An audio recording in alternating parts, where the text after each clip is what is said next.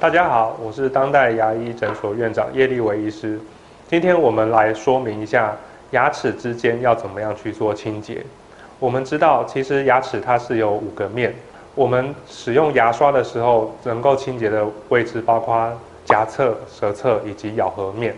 但是在牙缝跟牙齿跟牙齿之间这个位置，就要使用特殊的工具来做清洁。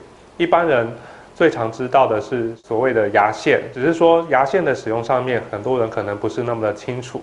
我们从模型上面跟大家说明，像这个牙线在通过牙缝的时之后呢，我们正确的方式是通过临接面，要沿着牙根的表面去做牙根表面的摩擦，这样子才有达到。清洁牙根表面的效果。那最常犯的错误就是通过临接面之后，直接压迫到牙龈的表面上，这样子容易造成牙肉的受伤。那另外，在针对牙周病，我们会针对牙缝的大小去选择适当大小的牙缝刷，也就是所谓的牙间刷。